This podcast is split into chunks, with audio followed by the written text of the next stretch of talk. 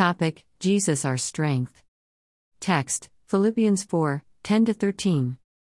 No man can receive a thing except it has been given to him from God. Flesh and blood cannot inherit the kingdom of God, and as such, they cannot accomplish the purpose of God. Romans 9 16. It takes God's empowerment to accomplish God's purpose. Elijah was almost frustrated out of his ministry when he was weighed down by the flesh. 1 Kings 19 1 4. God used Elijah mightily against the prophets of Baal and the regime of the evil king Ahab, but he slipped into the flesh through fear when he doubted that the God who worked through him could protect him. If thou faint in the day of adversity, thy strength is small. Proverbs 24 10. This is an indication that Elijah needed another dimension of empowerment to be able to continue in his ministry. When this empowerment came to him, he was fired up to accomplish God's purpose. 1 Kings 19 5 17. Another example to consider is Peter, Matthew 26 69 75. Peter loved Jesus and would have stood by Jesus, but his flesh was weak, even though his spirit was willing. He needed another level of empowerment in order to continue. He received this empowerment on the day of Pentecost and went on testifying and accomplishing the purpose of God. Acts 2 14 to 36, 3, 4. What is the secret? What suddenly happened to Elijah and Peter that injected fire into their bones? The secret is Jesus. In the case of Elijah, he encountered Jesus by the word of the Lord that came to him in the cave, because Jesus is the word of God. John 1 1 5, 14, and the Bible says he speaks from heaven. Hebrews 12 24 25. In the case of Peter, Jesus was his master who brought him up spiritually.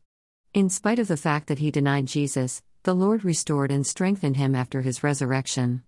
The Lord promised and sent the Holy Spirit on the day of Pentecost, which revolutionized the life of Peter. From being cowardly, Peter became bold and outspoken in condemning the established order that crucified Jesus and also in bearing witness to the resurrection and authority of Jesus as the Christ, because he received a fresh empowerment. This is an empowerment from the Lord Jesus activated by the Holy Spirit. What gave Jesus the authority to send the Holy Spirit to empower the Church of God? The answer to this question will lead us to the efficacy and reality of this power.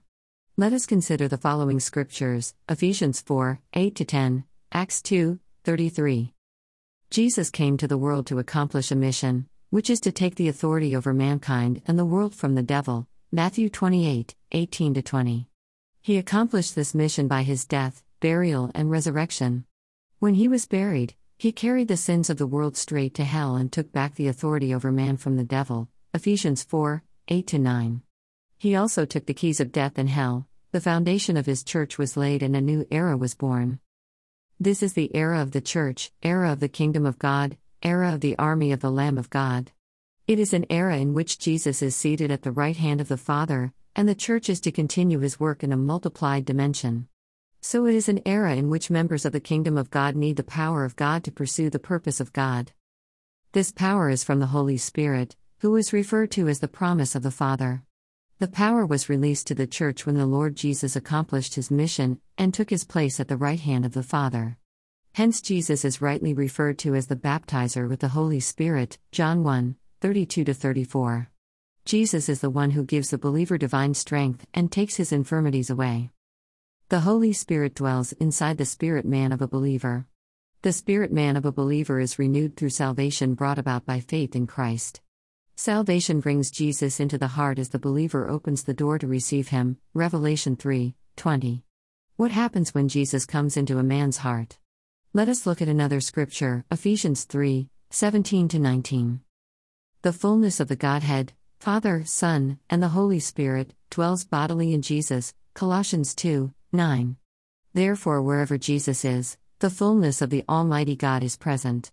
When the believer accepts Jesus as Lord and Savior, Jesus comes into his heart by the work of the Holy Spirit to awaken his spirit man and to dwell within him. Ephesians 5 14. With Jesus in the heart of the believer, the almightiness of God becomes resident in him. All he needs now is the consciousness of this truth in order to draw strength and cast off infirmities in the spirit, soul, and the body.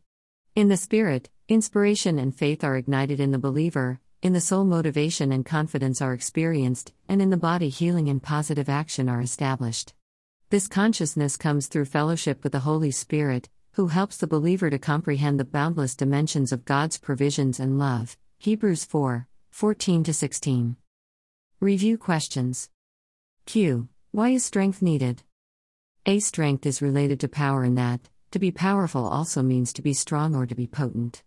Science says power is the ability to do work, in other words, some measure of strength is needed to get anything done. So, strength is needed to accomplish any task. Q. In what ways can strength be viewed? A. Strength can be viewed in physical and spiritual dimensions. Physical tasks need physical strength, Ecclesiastes 4 9 12, and spiritual tasks need spiritual strength, Isaiah 40 31. Q. What is the source of divine strength? A divine strength comes from the Word of God, Proverbs 24, 5, and the Holy Spirit, Acts 1, 8. Q. What is health? A. Your health is the state of your well being. To be healthy means to be fit to undertake the tasks you are assigned to physically, mentally, and spiritually. Q. How is health related to strength? A. A healthy man is fit, he is strong, and he is able to carry out his assigned tasks. Q. What is spiritual warfare?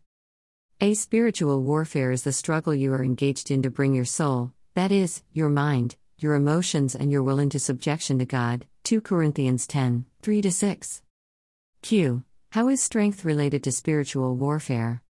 A. A man of knowledge is strong, Daniel 11 32, and so also is a man of prayer in the Spirit, Romans 8 26 27. These qualities are essential to winning in spiritual warfare. Q. What is a mission? A. A mission is the reason for any pursuit in life. Why are you engaged in a pursuit? The answer is a mission. Q. How is strength related to mission accomplishment?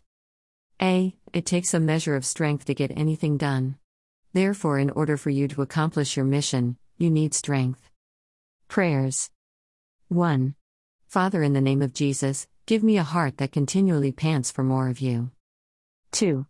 Father, in the name of Jesus, enlighten my understanding to know you and to be able to comprehend your great power at work in the life of every believer. 3. Father, in the name of Jesus, fill me with your power by the Holy Spirit, quicken my mortal body, and take away every infirmity from my life. 4. Father, in the name of Jesus, give me an understanding of your exceeding great power and subdue every power of the devil released to manipulate or oppress me. 5. I receive power in the name of Jesus, to stand up from every infirmity, to tread upon all the powers of the devil, and to run the race of life before me in order to fulfill my destiny. 6. Father, in the name of Jesus, by your great power, let signs and wonders characterize my life as I engage in my life pursuits.